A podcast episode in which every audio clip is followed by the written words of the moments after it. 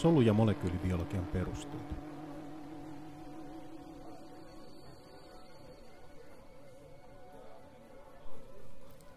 Meillä ihmisillä on lukuisa joukko perinnöllisiä sairauksia, joiden tutkimus on tällä hetkellä lääketieteellisen tutkimuksen keskiössä monestakin syystä.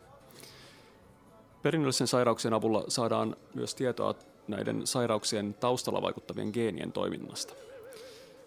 Oppiaksemme lisää, niin kysykäämme asiantuntijalta, eli minulla on täällä tällä kertaa puhelinhaastattelussa lääketieteellisen molekyyligenetiikan apulaisprofessori, tutkimusryhmän johtaja Henna Tyynismaa molekyylineurologian tutkimusohjelmasta Helsingin yliopistosta.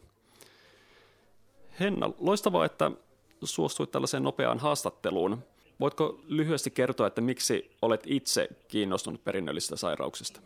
No mä olen mun opiskeluajoista alkaen ollut aina hurjan kiinnostunut genetiikasta ja nimenomaan siitä, että miten eri geeneissä olevat erityyppiset mutaatiot voi aiheuttaa niin valtavan erilaisia sairauksia ja nimenomaan niistä molekyylimekanismeista, millä, mitkä on hyvin moninaisia, miten eri sairaudet aiheutuu. Ja aina, aina kun me löydetään jotain uutta, niin mä haluan erityisesti selvittää juuri sen solun sisäisen mekanismin, millä, millä siitä yhdestä pienestä geenivirheestä päädytään siihen niihin valtaviin muutoksiin, mitä siellä solussa ja organismissa tapahtuu. Entä mitä nämä tautimutaatiot kertoo meille tästä geenin varsinaisesta biologisesta toiminnasta?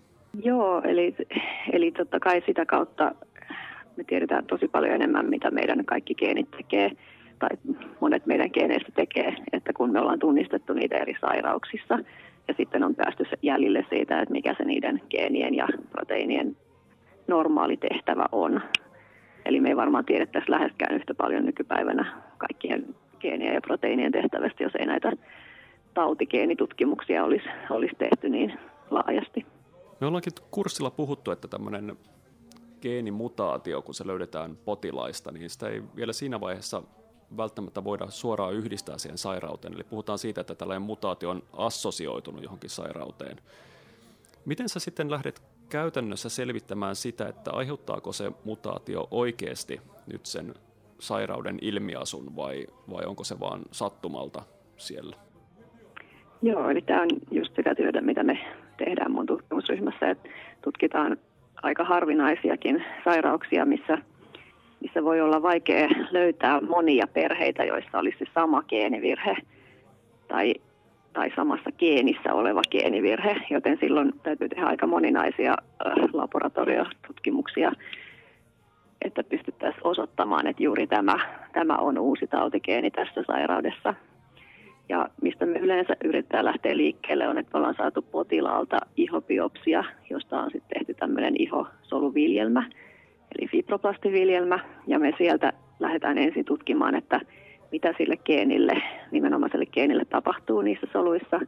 Että jos mutaatio on vaikka sellainen, että se pitäisi vaikuttaa sen mRNAn ähm, stabiilisuuteen, niin, niin me tehdään PCR-menetelmillä tutkitaan sitä mRNAsta tehtyä CDNAta ja katsotaan, että onko sitä siellä ja kuinka paljon. Ja sitten toisaalta voidaan, jos sen geenivirheen vaikutus pitäisi olla proteiinitasolla, niin sitten me yritetään saada käsimme hyvä vasta-aine, joka tunnistaa tämän, tämän proteiinin sieltä solusta ja katsotaan sitten, että onko sillä potilaalla sitä proteiinia normaalimäärät tai onko sen sijainti solussa muuttunut jollain lailla riippuen vähän siitä, millainen se mutaatio on, niin nämä on ne niin kuin ensimmäiset tutkimukset. Ja Eli mutaation perusteella voi siis ennustaa, millaisia vaikutuksia tällä mutaatiolla mahdollisesti on? Joo, aika paljonkin nykyään, koska pystyy, pystyy ennustamaan sitä, että mikä se vaikutus voisi olla mRNAhan tai sitten ihan siihen proteiinin, että onko se esimerkiksi lyhentynyt tai, tai voisiko sitä olla vähemmän siellä solussa. Et sen perusteella me lähdetään niihin ensimmäisiin tutkimuksiin. Entä jos tällä mutaatiolla ei ole vaikutusta siihen mRNA- tai proteiinimäärään tai tasoihin potilaassa tai niissä soluissa, niin kuinka sitten lähdet tutkimaan sitä, että onko sen geenituotteen nyt vaikka entsyymin toiminta muuttunut jollain tavalla? Joo, no sitten on tietenkin hirveän monenlaisia tapoja riippuen, riippuen siitä, että mikä se on se proteiinin toiminta, mutta jos se on esimerkiksi joku ihan selkeä entsyymi, jolle on olemassa joku, joku tapa mitata sitä ensyymiaktiivisuutta, niin silloin paras tapa saattaa olla ihan puhdistaa se rekombinanttiproteiini niin, että se mutaatio on siinä ja sitten verrata, että onko sen ensyymiaktiivisuus pienentynyt verrattuna siihen normaaliproteiiniin. Mutta sitten jos on jotakin, jotakin, mitä voidaan kuvitella, että, että se mutanttiproteiini tekisi siellä solussa, ja jos meillä ei vaikka ole niitä potilassoluja käytettävissä ollenkaan, niin silloin me voidaan, voidaan, voidaan kloonata se mutaatio siihen cDNA ja, cDNA ja sitten ekspressoida sitä soluissa ja sitten yrittää katsoa, että olisiko sillä jotain, jotain vaikutusta siellä solussa. Se riippuu ihan täysin siitä, että mikä sen proteiinin funktio on. Jos se nyt olisi vaikka transkriptiofaktori, niin silloinhan voitaisiin katsoa, että vaikuttaako se johonkin geeniekspressioon siellä tai, tai jos se on mitokondrioproteiini, niin vaikuttaako se mitokondrioiden toimintaan.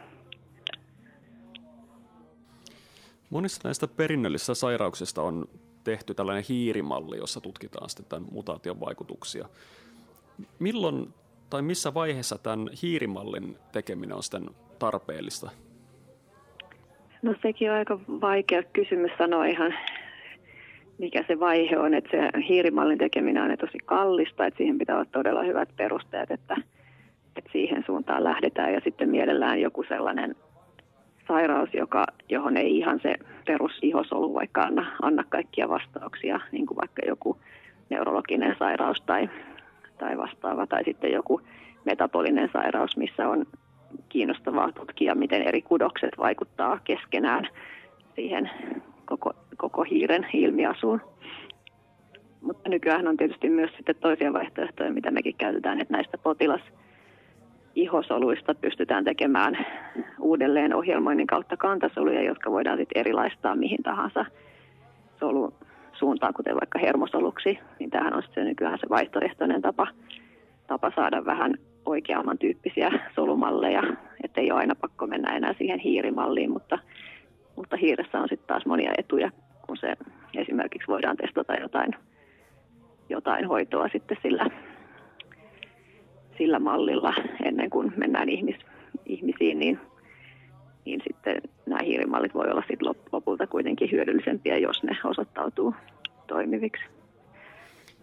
Erinomaista. Suuret kiitokset Henna sinulle ja palataan asiaan.